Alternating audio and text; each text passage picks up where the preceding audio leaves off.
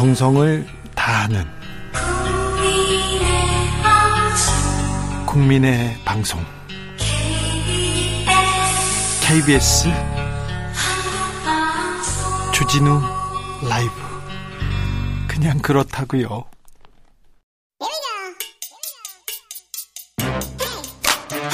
뉴스를 향한 진지한 고민 기자들의 수다 연말 특집으로 함께하겠습니다. 2022년 한 해를 정리해 봅니다. 오늘 라이브 기자실을 찾은 오늘의 기자는요. 시사인 김은지 기자. 네, 안녕하세요. 오마이뉴스 박정호 기자. 안녕하십니까? 미디어 오늘 정철은 기자 오셨습니다. 안녕하세요. 네. 한 해 참 고생 많으셨습니다. 네. 참 언론 지형에서 이런 언론 지형에서 기자를 한다는 거 참 쉬운 일은 아니에요. 고생이 많으십니다. 음, 오늘은 이새 기자님과 함께 정치, 사회, 언론계 아, 3대 사건 짚어보도록 하겠습니다.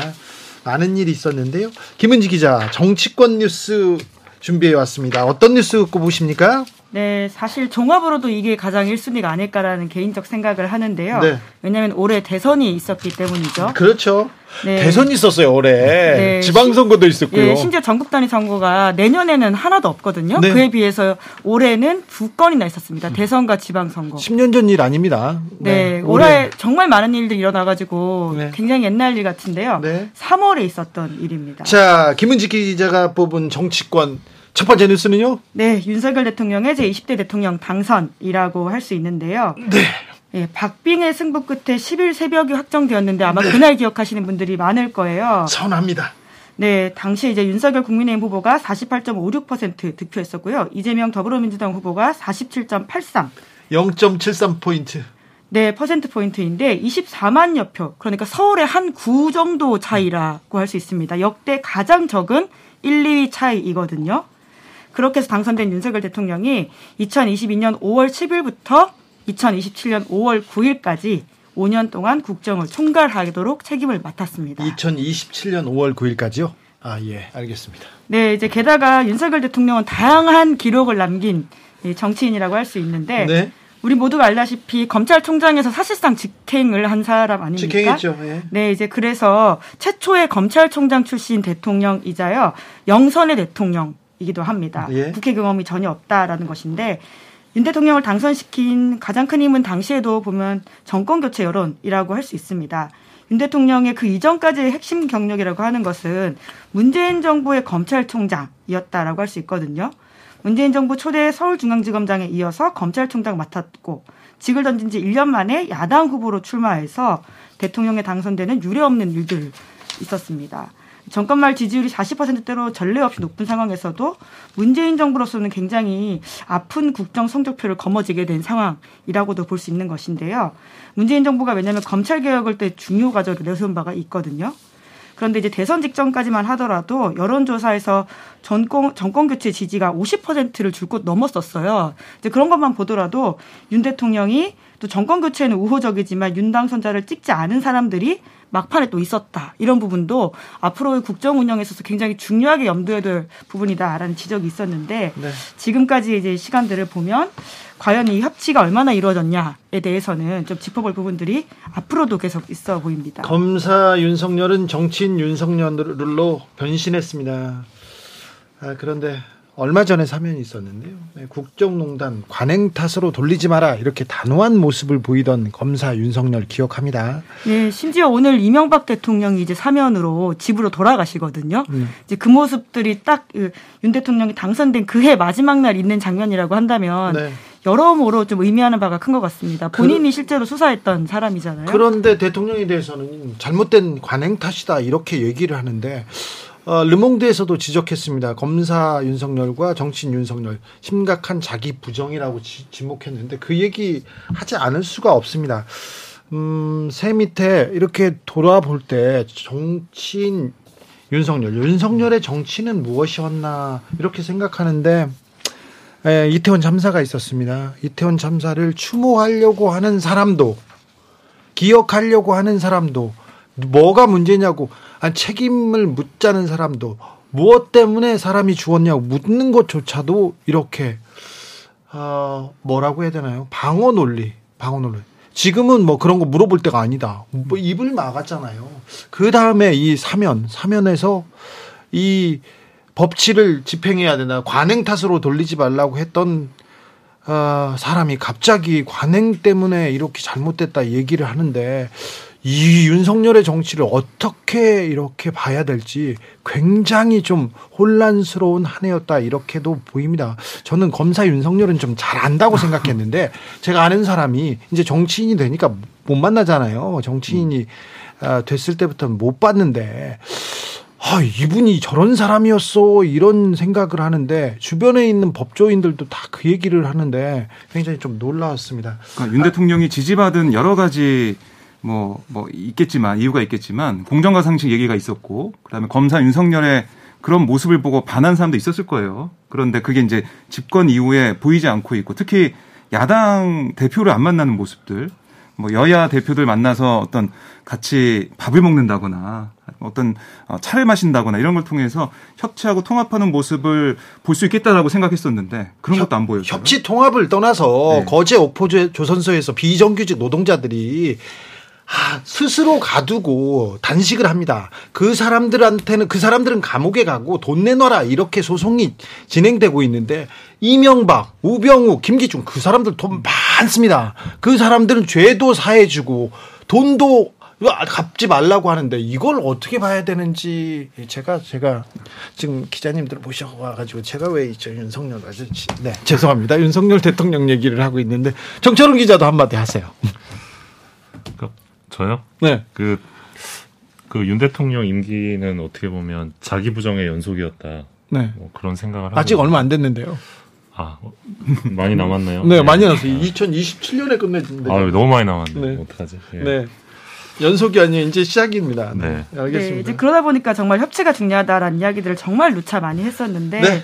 박 기자님 지적하신 대로 그러니까 지금까지 야당 지도부를 전혀 만나지 않았다라고 하는 지점들은 그러니까 계속 그런 이야기 나오잖아요. 검사의 시각을 가지고 상대방을 이제 피의자 혹은 범죄자로 보고 있는 게 아니냐라는 지적이 나오는데 그러한 태도들을 빨리 수정하지 않으면 이 국정이라고 하는 것은 혼자 하는 게 아니다. 여야가 협치해서 해야 된다. 정치는 그, 그 나와 생각이 다른 사람들의 얘기를 듣고 음. 그 사람들을 설득해가는 과정인데 나와 생각이 다르면 적이다. 나와 나를 비판하면 적이다 이렇게 생각하는 거는 아 이건 정치에서는 굉장히 금기 사항인데 그러지 않기를 네 그럴 리는 없기를 좀 바래 보겠습니다. 두 번째 아, 뉴스로 가볼까요? 2대 사건은 뭡니까? 예, 제 개인적으로 꼽아보기엔 이 사건이라고 할 수 있는데요. 이 대선의 연속 이긴 한데 네. 20대 남녀 사이에 명징하게 갈린 투표라고 할 수 있습니다. 아, 이것도 정치가 던져놓은 이렇게 뭐라고 해야 돼 대립 갈등의 구조 아닌가 이런 생각합니다. 네, 이제 특히나 이러한 사건이라고 하는 것이 단순히 이번 20대 대선에서만 나타난 게 아니라요. 앞으로도 계속해서 벌어질 가능성이 크고 이것이 남긴 의미와 과제를 우리가 좀 제대로 받들지 못하면 더 큰 갈등으로 불거질 수 있다라는 지점인데요. 아까도 누차 말했지만 올해 대선이 워낙 옛날에 있었던 일처럼 느껴다 보니까 이게 엄청 과거의 일처럼 느껴지잖아요. 그 잠깐 또 수면 아래 가라앉아 있고 하지만 언제든 저는 이제 인화성 물질이 조금만 나오면 발화될 수 있는 아주 핵심 이슈라는 생각을 많이 하고 있습니다. 네. 특히 대선에서 굉장히 이제 젠더 갈래치기를 했다라는 비판들이 많은데 결과적으로는 이제 윤석열 후보와 이재명 후보에 대해서 20대 남녀 차이에 명징한 표 갈림이 있었거든요. 엄청난 차이를 보였습니다. 네, 58대 58인데 보통은 같은 세대 안에서 그런 일들이 잘 일어나지 않습니다. 그렇기 때문에 굉장히 다른 나라에서도 주목을 했던 사안이라고 볼 수 있는데요. 외국 기자들 중에 이 문제를 이슈를 취재하러 온 특파원들이 있더라고요. 그래서 굉장히 한국 사회에서 벌어지고 있는 남녀 간의 갈등, 갈등을 정치적으로 이용하고 있는 그 이 구조 여기에 대해서 굉장히 우려하고 있습니다. 네, 뭐 이 정도로 두 번째 거를 좀 짚어볼 수 있을 박정호 기자는 어떻게 보세요? 그러니까 계속해서 뭐 정치 얘기하면 나올 수밖에 없는 게 이른바 갈라치기인데 남녀 뭐 20대 남녀를 갈라치는 그런 대선 전략이 있었고 그다음에 집권 이후에도 지금 보면은 이번에 이제 노조 관련해서 여러 가지 예, 정책이나 아니면 계획이 나오고 있잖아요. 뭐 이른바 노동개혁이라는 이름으로 나오고 있는 노조를 향한 어떻게 보면 압박 이런 것들, 어, 핍박 이렇게도 노조에선 주장하고 있는데 이런 부분들하고 또 시민단체 보조금이 어떻게 쓰였는지 이것도 이제 다 들여다보겠다 이런 걸 볼 때 어, 그렇다면 노조원들과 또 시민단체에서 일했던 사람들은 과연 이 정부에서 어떤 사람들이냐. 그 사람들은 결국에는 또 범죄자로 묶여서 가는 거 아니냐. 노조가 죄는 아니잖아요. 그렇죠. 근데 그걸 또 노조도 뭐 귀족 노조라고 해서 네. 어, 귀족화 시켜서 뭔가 또 갈라치기 하는 그런 모습들 이게 계속 또 정치에서는 반복되는 게 아니냐 생각이 듭니다. 이 갈라치기 혐오와 갈등이 이렇게 더좀 심화되는 대립이 더 격화되는 이런 상황은 계속됩니다. 더 나빠집니다. 그래서 2022년 상황을 이렇게 돌아보면 좀 많이 안타깝습니다. 정철웅 기자. 안타깝다고요? 네, 안타깝습니다. 이게 뭐가 안타까운지는 얘기해 줘야 될 거 아니야? 갈라치기 관련해서는 언론 보도도 좀 영향을 많이 주는 그렇죠. 갈등을 부추기는 보도. 그러니까 거기는 또 언론이 또 싸움을 붙이고 예, 부추기고 그러니까 원인이나 배경을 진단하기보다는 좀 갈등을 조장하는 보도들이 좀 많았고 그게 네. 어떤 유권자들의 선택에도 좀 영향을 주지 않았나 네. 생각하고 네, 너무 동의하는 게 사실은 그러니까 커뮤니티에 있었던 사소한 사건들을 굉장히 전국적인 사건인 것처럼 음. 뻥튀기를 해서 업종 갈등을 만들어내는 지점도 있었고 댓글 하나 갖다가 예 음. 이제 그런 언론 보도들을 봤을 경우에는 그러니까 갈등이 뭐 일부 있을 수 있겠지만 그것을 증폭시키는 나쁜 보도이지 음. 않았나라는 걱정들이 많이 들었죠. 음. 그리고 실제로 그 후과들을 우리가 좀 네. 겪고 있는 것 같고요. 정철훈 기자가 매우 핵심을 짚었는데 그런 얘기 하라고 데, 려왔는데 말을 안 하고 있어요. 이거는. 아, 제, 제 파트는 좀 이따. 네. 자, 세 번째. 네, 얼른 마지막으로 넘어가겠습니다. 네. 저 개인적으로는 올해의 사진이라고 한다면 이 사진 꼽고 싶은데요. 어떤 사진? 이것을 제가 정치뉴스 3위로 꼽았습니다. 네. 바로 체리 따봉 사진입니다. 아~ 그렇죠? 중요하죠. 네, 기억하실 텐데 지난 7월 달에 사실 대통령이 당시에 사실상 여당 대표한테 보낸 문자이거든요. 그렇죠. 이런 것이 포착되는 건 전 세계적으로도 없는 일이긴 합니다. 대통령 문자 메시지가 나오긴 또 처음이에요. 네, 그렇죠. 심지어 이제 그 내용들이 굉장히 문제적이라고 할 수 있는데요. 네. 권성동 원내대표한테 보냈던 텔레그램 내용을 보면 우리 당도 잘하네요. 계속 이렇게 해야 내부 총질이나 하던 당 대표가 바뀌니 달라졌습니다. 라고 보냈습니다. 이준석 국민의힘 대표를 겨냥했고 이에 대해서 체리 모습을 체리 하고 있는 스티커를 보냈는데요. 음. 그래서 그 다음부터는 어, 너도 체리 따봉 받아봤어? 이게 이게 또 핵관의 기준이 된다면서요. 네, 실제로 이제 윤 대통령이 대선 캠프 시절에도 체리 따봉을 종종 이제 가까운 사람들한테 보냈다라고 하는데요. 아, 검사 윤석열은 그럴 뿐이 아닌데 왜 야, 정치인 되더니 많이 바뀌셨어요. 완전 좀 예. 아, 따봉 이런 걸 보내요. 네, 사실 뭐 검사와 대통령은 너무 다른 자리이기 때문에 정치인은 바뀌어야 되는 게 맞는데요. 어느 방향으로 바뀌었냐가 사실 핵심인데 이런 식으로 어, 문제가 불거지고 나서는 심지어 이제 사과 같은 건 없었고요. 네. 오히려 일사불란하게 여당 지도부들이 사퇴하는 모습으로 수순을 하려고 했습니다. 그 러니까요. 그런데 체리 따봉 보면 엄청 바뀌었네 이렇게 하는데 이 XX 저 XX 그걸 보면 또 안 바뀌었네 이런 사람도 있습니다. 네, 음. 박정우 기자님. 네. 그러니까 이게 어떻게 보면 쭉 이어지는 것도 이것도 하나의 사실인데 사과나 아니면 잘못했다 이런 얘기가 안 나오고 있어요. 그래서 어, 무결점, 무료의 모습을 계속 보여주려는 게 아니냐. 아, 사과할 수 있습니다. 잘못하면 사과하고 그리고 유감스러운 일 그리고 사고가 있으면 사과를 해야죠. 어, 미국 사람들은 그냥 I'm sorry 하잖아요. 나 아파, 뭐, 누가 헤어졌어, 뭐, 돌아가셨어, 얘기하면 sorry부터 시작하잖아요. 그게 잘못했다가 아니라, 이게 사과를 한다고 해서 다 너의 책임이다. 다 너가 책임져야 된다. 그게 아니지 않습니까? 그런데 지는 거라고 생각하시는지 음. 그런 생각도 좀 있어요. 네. 네. 자, 이번에 사회 뉴스로 넘어갈까요? 네. 사회 뉴스는 박정우 기자가 정리해 봅니다. 네, 어, 첫 번째 뉴스 이게 어, 나올 수밖에 없는데요. 네. 12구 이태원 참사입니다. 아, 그러네요. 지난 10월 29일 밤 서울 용산구 이태원 거리에서 158명이 목숨을 잃었고 또 그 이후에 참사 현장에서 두 명의 친구를 떠나보낸 10대 학생이 극단적 선택을 했습니다. 네. 다친 사람도 196명이나 발생을 했는데 이 현장 많이 가보셨을 것 같아요. 가면은 정말 폭이 4미터도 안 되는 그러니까 좁고 경사가 심한 비탈길 골목인데 여기에 사람이 정말 몰리면서 인파가 많이 모여들면서 네. 대형 참사 압사가 이어졌습니다. 어떻게 서울 한복판에서 네. 길거리에서 아, 상태 같은 이 젊은이들이 158명이나 숨지다니 이거 믿을 수 없어 그런 사람들이 많습니다. 아직도 많아요. 아직도 믿을 수가 없죠. 네. 근데 이 참사 왜 발생했느냐 우리 이 지점에 지금 와 있는데요.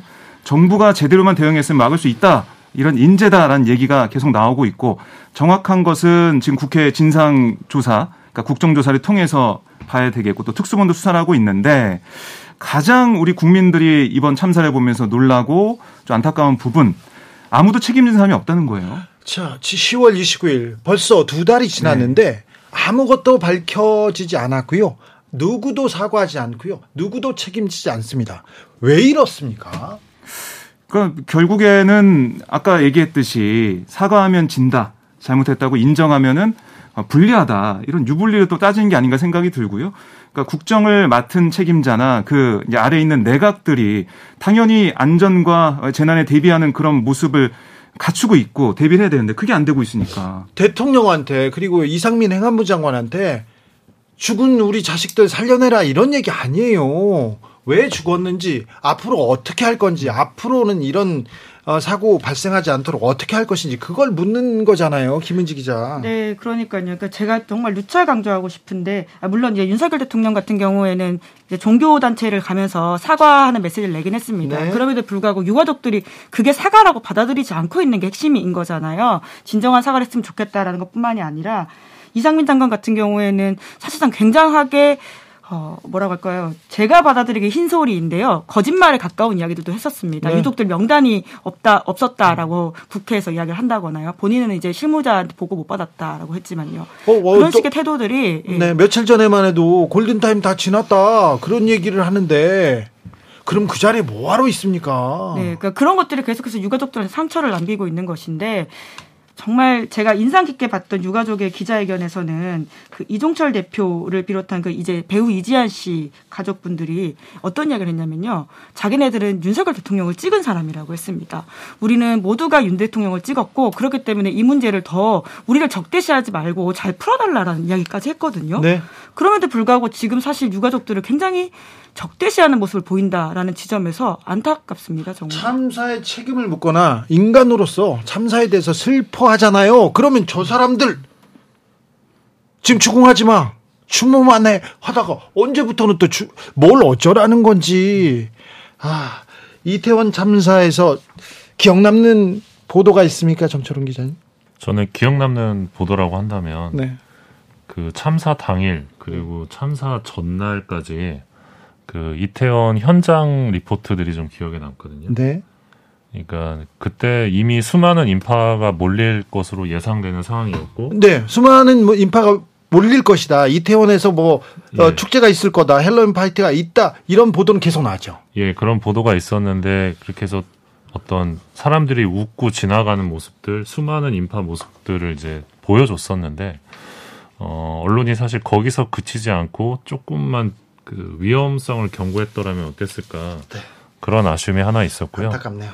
예, 그리고 그 이후에는 어, 정부의 어떤 무책임한 대응들 그리고 어, 거의 망언에 가까운 발언들 거기에 대해서 좀 언론이 조금 더 따끔하게 어, 지적을 해주고 비판해줘야 되는데 그런 부분들은 좀 어, 부족하지 않았나 네. 예, 그런 생각도 좀 해봤습니다. 많이 부족했습니다. 자 박정호 기자가 뽑은 사회 두 번째 뉴스는요? 네, 아파트 붕괴, 제빵 공장 사고 등 중대 재해 잇따라입니다.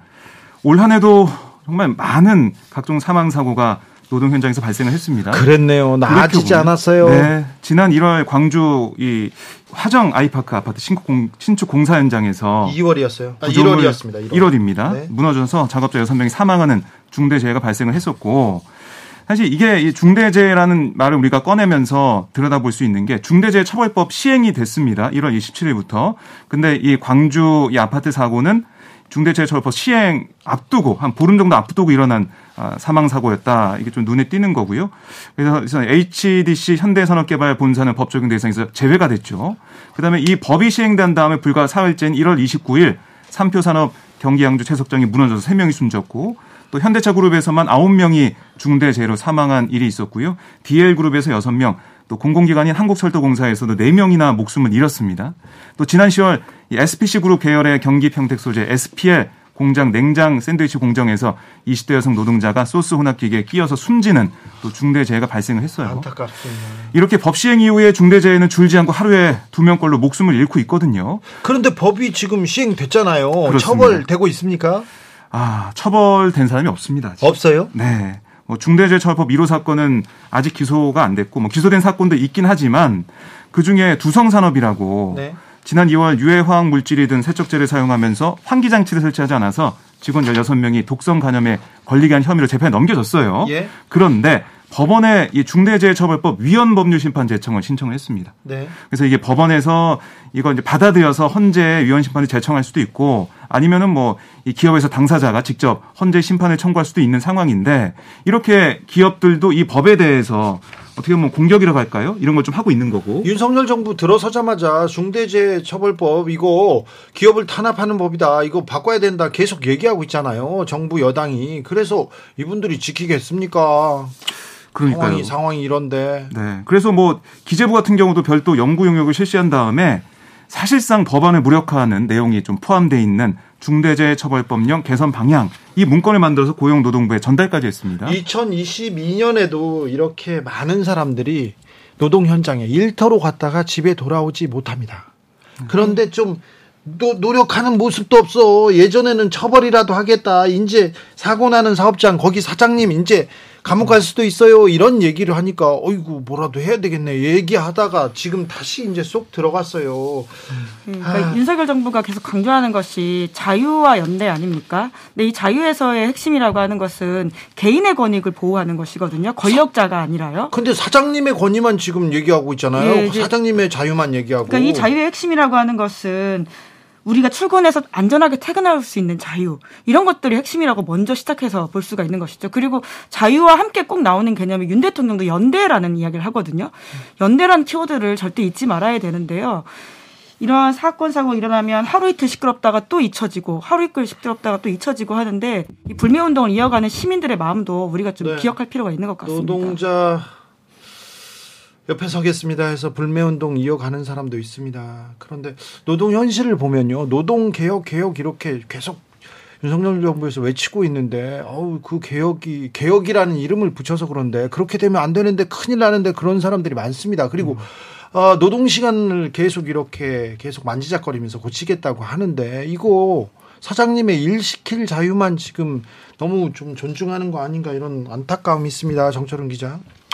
예, 그리고 또 그런 부분들을 또 상당수의 어떤 보수 언론이나 경제지들이 또 확산시키는 확산시키고 시키고 받쳐주기 때문에 그냥 그렇게 드라이브를 네, 거는 거죠. 그런 부분들이 좀 안타까운데 네. 네. 안타깝습니다. 박정우 기자가 뽑은 올해 3대 사회 뉴스는 우크라이나 네. 침공, 러시아의 우크라이나 침공입니다. 네, 이게 2월 24일에 러시아가 우크라이나에 정적 침공을 했는데 2월이었어요. 그렇습니다. 그때는 뭐 며칠 만에 끝난다 이런 얘기가 외신에 많이 나왔었습니다. 2월 20일까지만 해도 전쟁 날까 안 아, 나 얘기했고 그리고 전쟁 나면 2, 3일 안에 끝난다 이런 얘기가 지금 뭐 전문가들의 파단, 전문가들 대체적인 의견이었는데 지금도 계속됩니다. 지금도 전쟁이 10개월 넘게 이어지고 있는데요. 이러다 보니까 이번 전쟁으로 인한 전체 사망자 수가 24만 명까지 추정이 되고 있고 그래요. 그 나눠 보니까요. 매일 800명이 목숨을 잃은 셈입니다. 아, 그래요. 그리고 러시아 양국 군인 각각 10만 명이 죽거나 다쳤고 집단 학살 등 민간인 희생도 4만 명으로 추산이 됐는데 전쟁을 피해서 고향을 등진 난민 숫자도 최대 3천만 명이라고 지금 집계가 되고 있더라고요. 아 이렇게 통계치를 또 보니까 네. 아, 전쟁의 아픔이 또 가슴에 오네요. 그렇습니다. 이게 이 러시아 같은 경우는 맨 처음에는 전쟁의 어떤 고통이나 이런 걸 모르다가 예.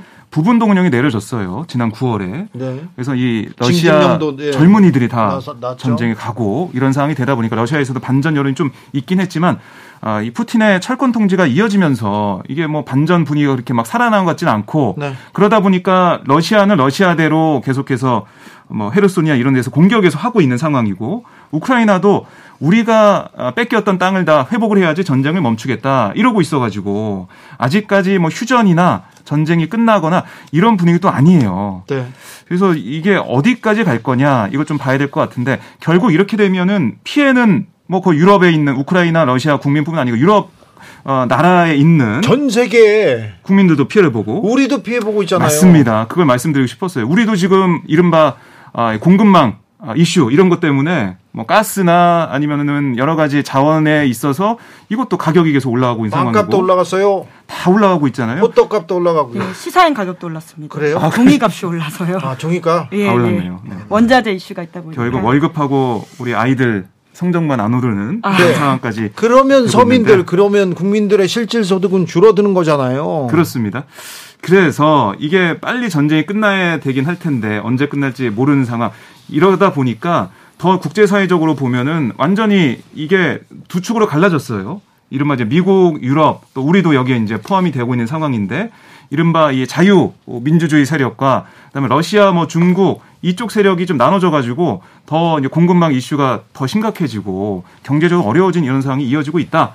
그래서 2022년에는 뭐 사회적으로도 그 그렇고 국제적으로도 그렇고 뭔가 갈라지고 나눠지고 이런 일이 벌어지지 않는 생각이 듭니다. 아 근데 우리는 또 북과 북과 이렇게 대치하고 있는데 이렇게 이렇게 대결 국면으로 네. 신냉전으로 이렇게 가면 작은 충돌로도 우리는 굉장히 큰 피해를 볼 수 있는데 최근에 무인기 넘어오고 그 다음에 우리 비행기도 막 발진하고 뭐 네. 사격하고 대통령 뭐 임전무태 얘기하고 계세요. 화랑도 얘기를 하시는지 지금 한발 음. 쏘면 두 발 쏘아라 막 이런 얘기를 해서 아, 국민들 대단히 불안한데 음.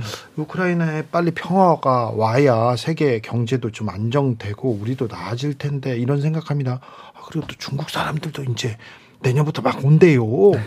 네, 이제 여러모로 진짜 변화가 큰 상황이 있는데, 어, 예. 그러니까 2022년이라고 하는 게 우리가 가까이 있어서 전 잘 안 보인다고 생각하는데 세계사적으로 긴 역사를 놓고 보면 올해 이 우크라이나 침공이 정말 큰 사건으로 기록될 거라는 생각이 들어요. 세계사적 전환기에 예. 우리가 들어갔어요. 예. 그리고 우리는 경제 위기 그리고 금융 위기를 대비해야 돼요. 내년에 아주 아주 혹독할 것 같아요. 근데 그런 얘기는 하나도 안 하고 네. 당권 경쟁 얘기만 하고 방탄이라고만 얘기하고 그래서 그 정치권에서 정치권에서 그리고 지도자라는 사람들이 그 생각 별로 안 합니다. 그러니까 여러분들께서는 각자 도생하셔야 돼요. 아, 너무 슬픈 이야기인데요. 일단 각자 도생. 네, 일단 네. 잘 잘 잘 버티셔야 됩니다. 자, 박정호 기자가 3대 뉴스 이렇게 뽑아줬습니다. 세 번째는 우리 정철훈 기자의 차례입니다. 정철훈 기자는 언론계 3대 뉴스 준비했습니다. 첫 번째 뉴스는 뭘까요? 예, MBC 기자 없이 이륙했던 대통령 전용기 아마 기억하실 아, 겁니다. X 팔려서 어떡하나? 예. 날리면 그, 네, 9월 22일 날 MBC가 제일 먼저 보도했었는데 네. 다른 언론들도 똑같이 똑같이 했어요. MBC가 보도한 게 아니라 다 언론사마다 다 했어요. 예, 바이든으로 자막 따라 보도했었는데 네. 대통령 비서실에서 MBC에만 질의서 보내서 왜 발음을 바이든으로 특정했냐 이렇게 따져 묻기도 했었고 국민의힘에서는 대통령 명예훼손으로 MBC 사장과 기자들을 어, 고발했습니다. 국민의힘에서 고발했습니까? 예. 이 사안을요? 예, 국민의 의원들이 MBC 말고 다른 언론사 100개 넘는 언론사는 어떻게 하고 그리고요. 이 얘기를 들은 국민들은 어떻게 하고요? 그냥 했어요. 알았어요. 네. 네. 그런데 이후에 MBC에 참 많은 일들이 일어납니다. 네. 고용노동부에서 특별 근로감독 실시하고요. 국세청에서 520억 추징금 때립니다. 아, 그랬어요? 예, 그리고 어, 김상훈 국민의힘 의원은 MBC 광고 불매 운동 공개적으로 언급을 했고요. 삼성전자 뭐 하지 마라 예, 압박했잖아요. 예, 그리고 이제 민영화 얘기까지 나왔는데 가장 상징적인 사건은 11월 9일이었죠. 대통령실에서 이 MBC가 왜곡 편파 보도를 반복해왔기 때문에 어, 취재편이 제공할 수 없다 이러면서 하지마 예 대통령 전용기 탑승할 수 없다 통보를 한 거죠. 네. 요 대목 두고 이제 조선일보마저도 감정적이고 단선적인 대응이다 이렇게 어, 대통령을 우회적으로 비판을 했는데 어, 대통령께서는 급기야 네 입장을 밝히셨는데 이 전용기 탑승 불허는 헌법소의 일환이었다. 어, 이런 입장을 밝히셨습니다. MBC 기자 뭐 이렇게 또 예의를 지키지 않으면 나 도어 스태핑 그러니까 출근길 기자회견도 안 해 이렇게 하고 예. 들어가셨어요. 많은 일이 있었네요. 예, 그러니까 MBC가 뭐 김건희 여사 논문 표절 의혹이나 또 뭐 천공 관련된 뭐 스트레이트 보도나 각종 보도들을 좀 했었는데 어 MBC처럼 하면 MBC처럼 될 수 있다 이런 어떤 경고성 메시지를 계속 언론계 전체에 보내고 있는 거다 권력이. 그래서 전 언론들 약간 뭐라고 좀 움츠려들지 않을까 이렇게 생각하는데 저는요. 어, 윤석열 대통령이 MBC를 편애한다 이렇게 생각합니다. 음. 네. 아주 키워주고 있다. 보세요 월드컵에서 월드컵에서 MBC만 보겠다 이렇게 얘기하고 MBC 시청률이 뉴스 시청률이 빵 떴지 않습니까? 예, 실제로 올해 그 MBC 실적이 하반기에 특히 좋습니다. 그래요. 예, 예. 김은지 기자. 네, 그 사실 이제 대통령의 역편향 사랑이라고 하는 것이 단순히 MBC만이 아니라요. 최근에 특히 이제 정부 여당 발이긴 한데 그 정진석 국민의힘 비대위원장 같은 경우는 보수 참칭 패널이라는 음. 말을 사용하면서 특정인들을 사실상 그러니까 겨냥하는 듯한 이야기를 했거든요. 네. 요새 그분들이 나오는 유튜브 조회수가 훨씬 더 잘 나온다라고 합니다. 네. 이제 이런 것들을 볼 경우에 오히려 정부 여당이 이런 식의 이야기를 하는 것이 실제 본인들이 생각하는 효과를 전략 전술적으로 내지도 못한다. 이런 걸 좀 생각할 필요가 있는 것 같고요. 네. 박정호 네. 기자. 어, 사실은 이제 소통을 내걸고 용산 시대를 열었는데 윤석열 정권에서는 제대로 소통을 정말 하고 있는 거냐. 네. 소통이라는 것은 다른 사람의 의견도 좀 듣고 거기에 대해서 내 의견도 얘기하지만은 뭔가 이 어, 타협하고 협상하는 그 가운데에서도 찾을 수가 있거든요, 길을. 근데 그걸 전혀 찾지 않고 마음에 안 들고 뭔가 쓴소리가 나오게 된다면 거기에 귀를 닫아버리고 그만 하지 말라고 하는 식의 어떤 뭐 체벌이라고 하나요? 벌을 주는 그런 모습도 보이는 게 과연 이게 지금 정부에 또 지금 윤석열 대통령에 도움이 될까? 앞으로 임기가 좀 많이 남았는데 그게 또 심판을 받을 수밖에 없거든요. 아, 도움, 저, 예. 도움, 이 된다. 예. 김현지 기자. 아, 예. 임기 많이 남았다는 말씀하시니까 생각이 나는 건데 사실 이제 이 어, 전용기를 태우지 않는 것이 이번으로 그럼 끝날 것이냐라는 부분이 지금 남아 있는 과제잖아요. 아, 당장 새해 대통령의 해외 순방 일정들이 꽤 많거든요. 아직 풀리지 않을 거예요. 예. 심지어 이제 이러한 조치들이 부당하다고 판단해서 동행한 이제 타지 않은 언론사들이 있습니다. 네. 한겨레나 경향 같은 경우인데요. 네. 그럼 그 언론사들한테도 일종의 과제가 남아 있는 것이죠. 이제 우리는 음. 앞으로 어떻게 할 것이냐. 또 YTN도 같은 경우에는 또또 다른 이슈 때문에 전용기 이슈가 연결될 수도 있다라는 걱정들이 나오거든요. 자, 이런 상황에서 네. 언론과 언론을 통해서 사람들은 세상을 봅니다. 언론은 시대의 창입니다. 그러니까 언론과의 관계를 좀 정립하시고 그러지 마시고 좀 MBC하고도 대화해야 됩니다. 이렇게 얘기하는 참모 얘기를 들을까요? 아니요. MBC한테 단호한 모습을 보이고 타지 마 그러니까 지지율 올라갑니다. 어떠시겠습니까? 지금 대통령 주변 사람들이 어, 전자 얘기를 거의 못 한다고 합니다. 음. 못 해요. 그분한테 들 얘기해도 안 들으면 더 못하게 입을 닫게 되지 않습니까? 그래서 아마 상당 기간 동안 언론과 특정 언론과 윤석열 정부의 갈등은 계속될 것으로 보입니다. 자, 정철훈 기자가 뽑은 두 번째 아, 언론 뉴스는요. 네, TBS의 돈줄을 말려버린 서울시를 꼽아봐야 될 것 같은데요. 네. 어, TBS는 윤석열 정부 들어서 가장 단기간 내에 직접적인 타격을 받은 방송사입니다. 맨 처음 타격입니다. 이건 윤석열 정부 들었다 이렇게 볼 수도 없지만 볼 수 있나요? 그렇죠? 그런데 아무튼 네, 지방선거 예, 네. 의회 권력 의회 권력이 교체된 다음에 국민의힘 서울시 의원들이 TBS 조례 폐지 조례안을 발의를 했는데 네. 상업 광고를 할 수 없는 TBS 예산의 약 70%를 차지했던 수백억 수백억 규모의 이 서울시 출연금을 빵원으로 만들어버리는 조례안이 지난달에 시의회 본회의를 통과했습니다. 네. 어, 서울시 한복판에서 프로그램 하나가 마음에 안 든다고 방송사 하나를 통째로 날려버린 순간이었다. 이런 지적이 있었습니다. 어, 제작비 이 예산을 깎여서 깎아서 TBS는요 어, 1월부터 직원들이 월급을 걱정해야 되는 상황입니다. 음. 그리고 제작비, 프로그램 제작비, 편성비 이런 거 있지 않습니까? 그런 돈은 영원입니다. 그래서 어, 직원들이 어떻게 해야 되나 그런데 프로그램 TBS가 다 마음에 들진 않아요. 거기에서도 주옥 같다. 순수 음악 방송 괜찮다. 그런 얘기도 많거든요. 그런데 그런 게 아니라 김어준의 뉴스 공장이 미운 거죠. 음. 싫은 거죠. 근데 그 뉴스 공장 잘못됐다. 김어준 잘못됐다. 그 얘기는 안 하고 음. 돈줄을 끊어서 돈줄을 끊어서 모든 프로그램을 못하게 만드는 엄청난 언론 역사상 없는 그런 일이 벌어지고 있어요. 그러니까 저도 미디어 취재를 지금 10년 넘게 이제 한 13년 정도 했는데 저도 이런 경우 처음 봤습니다. 그러니까 결국 김어준의 뉴스공장이 30일 방송을 끝으로 이제 끝이 났, 는데 어, 특정 그렇죠. 프로그램을 없애기 이제 위해서 오늘로서 끝났죠. 네. 어떤 프로그램을 없애기 위해서 방송사의 돈줄을 아예 말려버리는 이런 대응이 사실 유례 없이 저열한 언론 탄압이다 이런 또 비판도 있거든요. 그렇죠. 유치해요. 예. 어떻게 보셨어요, 박정우 기자?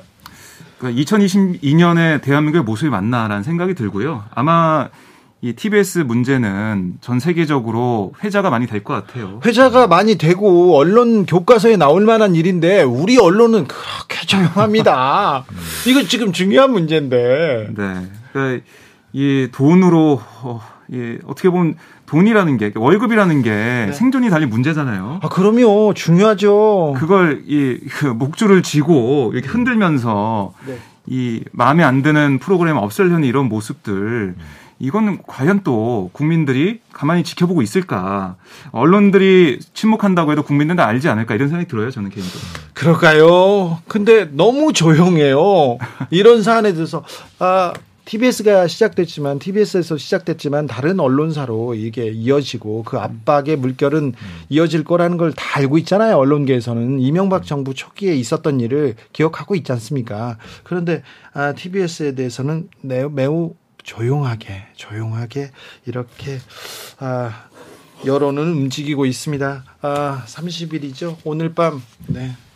TBS 아닌 밤중에 주진우입니다라는 순수 음악 방송은 음. 아유 진짜 좋은 평가를 받았는데 오늘 밤 마지막 방송을 할 것 같습니다. 네. 그냥 그렇다고요. 고생하셨습니다. 자, 정철은 기자가 뽑은 세 번째 뉴스는요. 예, 역시 유례없는 일이었는데 방송통신위원회에 압수수색을 꼽아보겠는데요. 압수수색을 한두 번 한 게 아니라 계속 하고 있지 않나요? 예, 많이 하고 있는데 방통위 압수수색은 사실 유례가 없었던 것이고요. 그 전에 없었어요? 예, 그리고 심지어 지금까지 압수수색이 세 번 이루어졌습니다. 올해 들어서만. 그니까요. 예, 그리고 어, 이제 내용은 TV조선 재승인 심사 당시에 점수가 조작됐다. 이런 감사원의 조사를 바탕으로 검찰이 이제 압색에 나선 건데 감사원이 하고 검찰이 나섰군요. 그렇죠. 근데 어, 이번 경우에는 심사위원들까지 불러서 어, 압수수색을 하고 조사까지 합니다. 그리고요. 출국 금지까지. 출국 금지까지요? 예.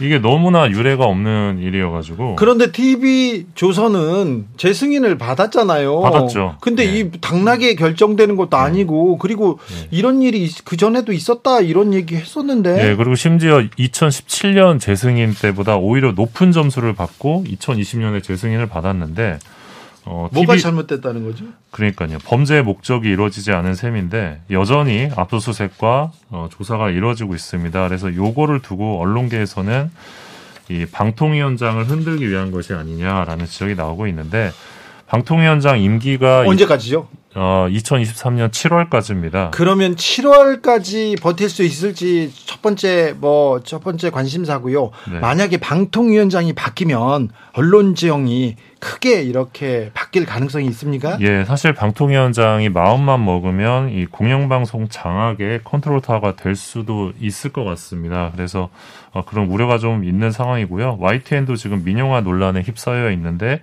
YTN의 운명도 역시 이 대주주 변경 승인 심사를 하게 될 방통위 손에 달렸다는 네. 예, 측이 나오고 있습니다. 올해 언론계는 정말 올해가 아니죠 내년에 매우 큰 일이 있을 것 같은 예, 예감이 듭니다. 정말 많은 일이 있을 것 같습니다. 네, 제발 예. 네. 그좀 제발 좀 그런 일은 좀 네, 아, 참.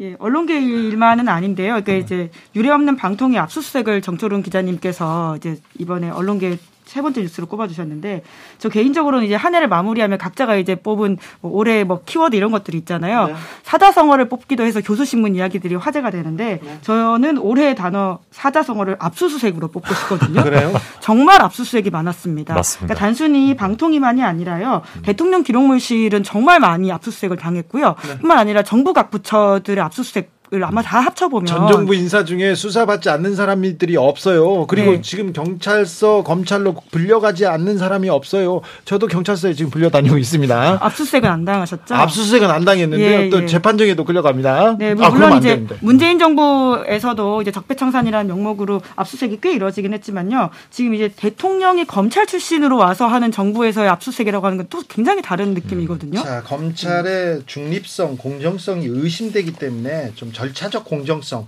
공정하게 보이려고 하는 노력도 매우 중요합니다. 박정호 기자. 네. 사자성 하나, 내자 하나 끝 뽑아야 되겠어요?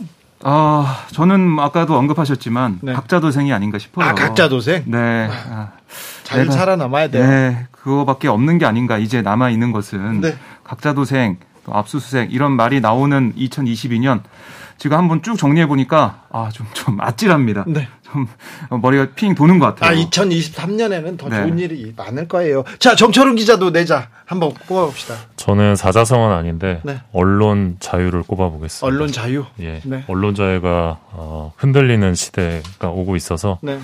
어, 내년에는 좀 언론계가 좀 뭉쳐서 연대해서 맞서 싸워야 되지 않을까라는 생각하고 있습니다. 민주주의의 보루인데 시민의 마지막 남은 이렇게 동지인데 이렇게 언론이 흔들리고 있습니다. 이 부분에 대해서도 조금 관심을 가져야 되는데 음, 언론계가 너무 또 이렇게 꽉쫙 이렇게 갈라져 있고 아, 정파적인 느낌이 들어, 들어서요 잘 뭉치지 못합니다. 그런데 아, 내년 언론은 어떻게 될지. 자, 내년에는 네. 좀더 희망찬 뉴스 저희가 많이 어, 좀 전해드리려고 노력하겠습니다. 더 많이 노력하겠습니다. 네, 주진우 라이브도 흔들리지 말고 잘. 네, 알겠어요. 네, 네. 화이팅 하십시오. 네.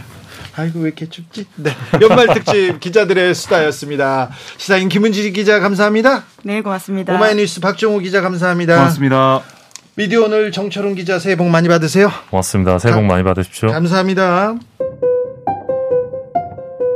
정치 피로, 사건 사고로 인한 피로, 고달픈 일상에서 오는 피로. 오늘 시사하셨습니까? 경험해 보세요. 들은 날과 안 들은 날의 차이. 여러분의 피로를 날려줄 저녁 한 끼 시사. 추진우 라이브.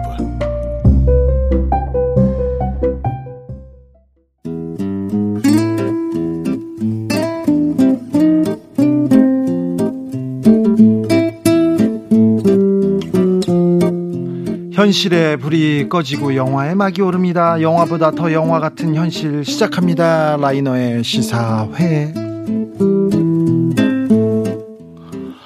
영화 전문 유튜버 라이너 어서 오세요. 2022년 마지막 금요일입니다. 참 잘 보내셨습니까? 네, 뭐 여러 일들이 있어서 네, 그렇게 막 잘 보낸 것 같진 않다는 생각이 듭니다. 아 그래요? 2022년 네. 아 좀 힘들었어, 아 걱정이 많았어 그런 분들 많습니다. 그런데 네.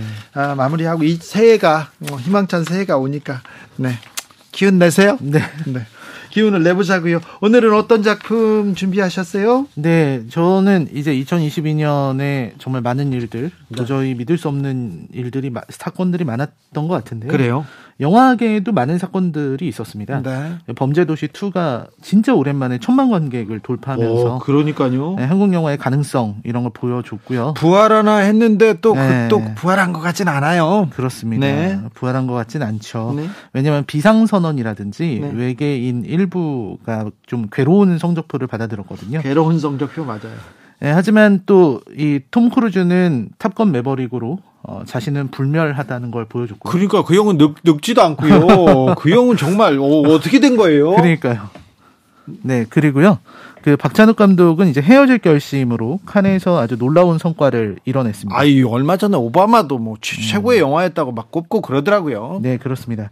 네, 한국 관객들의 변화가 한국 영화계의 가장 중요한 변화라고 보이거든요. 네. 그러니까 한국 관객들은 이제 뭔가 못 만든 영화라든지 혹은 뭐 돈을 낼 필요가 없는 이런 영화들 그렇게 판단되는 영화들에는 어, 관심을 주지 않는 이런 변화를 보이고 있습니다. 근데 아바타 나오니까 또 다 가잖아요. 네, 그런 블록버스터라든지 아주 볼거리가 많은 영화 이런 영화들에 좀 쏠리는 경향이 좀 생긴 것 같아요. 근데 라이너 저 뭐 영화 가격이 영화관 가는 가격이 너무 올라가지고 네, 맞아요. 아주 좋은 영화 꼭 영화관에서 볼 영화 아니면 안 가 이렇게 생각하는 젊은이들이 많더라고요. 네, 티켓 가격이 너무 올라서요. 네.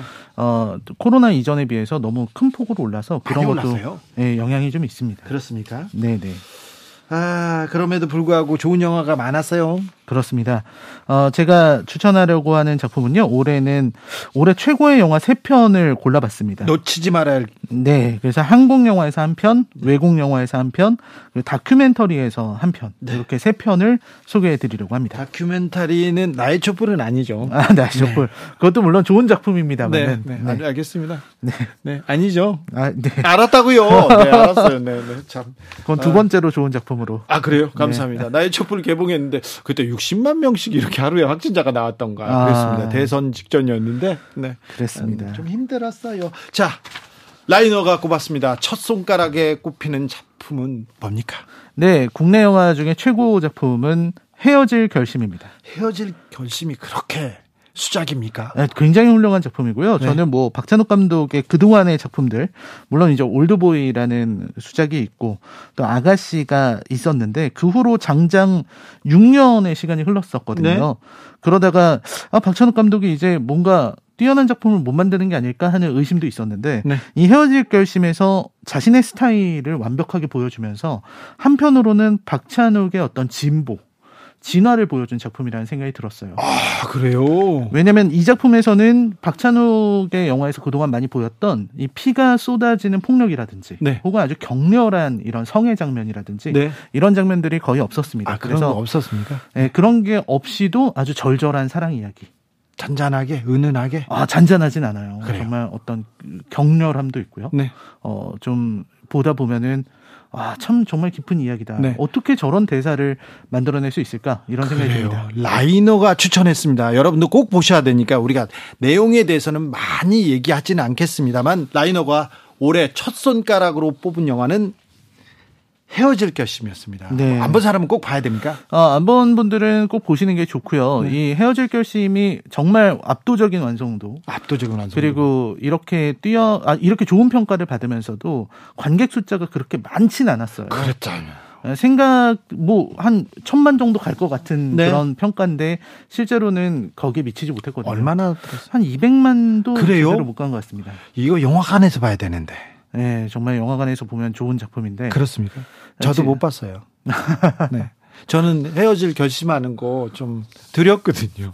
음. 저는 네 어, 이별을 눈앞에 두고 있는데요. 저는 자꾸 외면하는 음. 그렇게 말하지 마. 안 돼. 음. 안 돼. 그리고 우리한테는 이별은 없어. 그렇게 하고 막 외면하고 있거든요. 음. 오늘 저녁에도 이별해야 되거든. 아. 아, 그래서 헤어질 결심 결심하는 너무 힘들어요.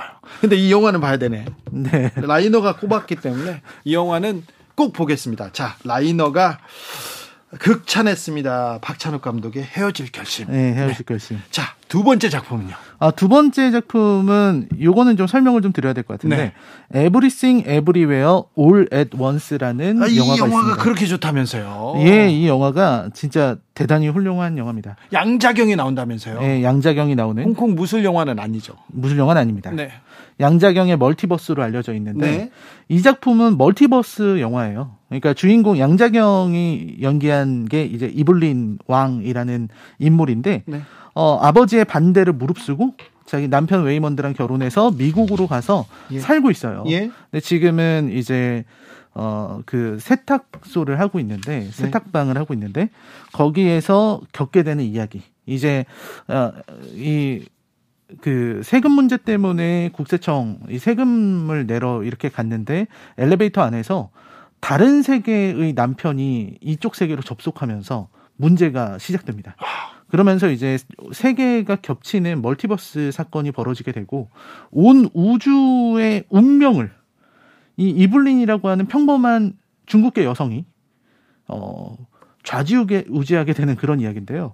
이 이야기가 굉장히 인상적입니다. 말이 안 되는데 인상적입니까? 네, 그 말이 안 되는 게 이제 말이 안 되는 거를 한 단계 넘어서서 네. 아예 말이 안 되게 만들어 버리면 네. 그게 재밌어지거든요. 네. 이 영화는 그런 작품입니다. 아, 작곡가 김영석 씨가 저한테 만나서 어, 꼭 봐라. 음. 어, 많은 걸 생각하게 하고 많은 세계를 열어줄 것이다면서 저한테 강권하더라고요. 네, 이 영화 너무 좋은 영화고요.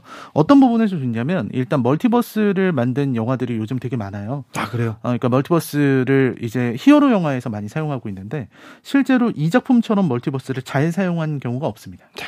그러니까 이블리는 자신의 삶이 되게 슬프다, 좀안 네. 좋았다라고 생각하고 있는데 네.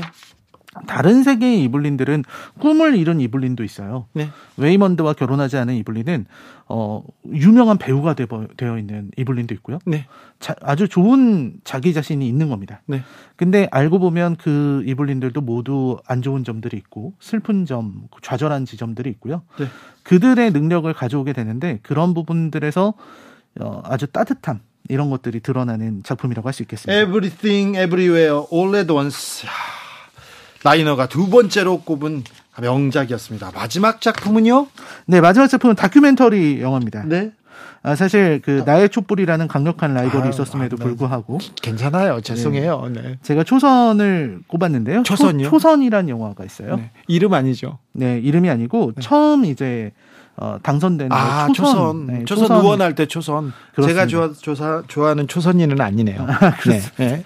네. 초선이라는 건데요. 네. 어, 요 작품을 보고서 이거를 제가 뽑은 이유는 이 작품에 가지고 있는 완성도도 있지만 개인적으로 제가 이 영화를 보고서 어, 개안을 했다고 할까요? 아, 그래요? 제 안의 세계가 조금 변했어요. 아, 네. 이게 어떤 내용이냐면요. 미국에 살고 있는 그 한인들이 네. 다섯 명의 한인이 이제 그 미국 하원 의원 선거에 도전한 겁니다. 예? 2020년에요. 네.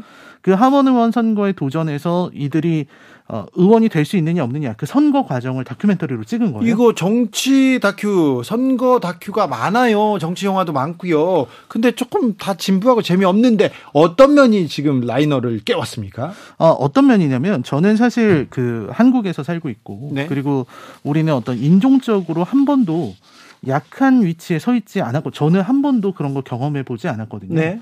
근데 그런 거를 보면서 이 영화를 보고 나니까 미국 내에서 한국 사람들이 살아간다는 거, 아. 미국에서 아시안들이 살아간다는 게 얼마나 어려운 일인가를 보여주게 됩니다. 네, 그렇 그것도 좀 세계관을 넓혀보면 한국에서 사는 아, 노동자들, 뭐 이주 노동자들 생각도 음. 들겠고요. 그렇죠. 그런 것도 있고요. 이제 조금 더 말씀드리면 여기서 제일 중요하게 이들이 여기 나오는 사람들이 제일 중요하게 얘기하는 사건이 바로 429라는 겁니다. 예? 429는 우리가 LA 흑인 폭동으로 알고 있는 사건인데 429라고 부르고요.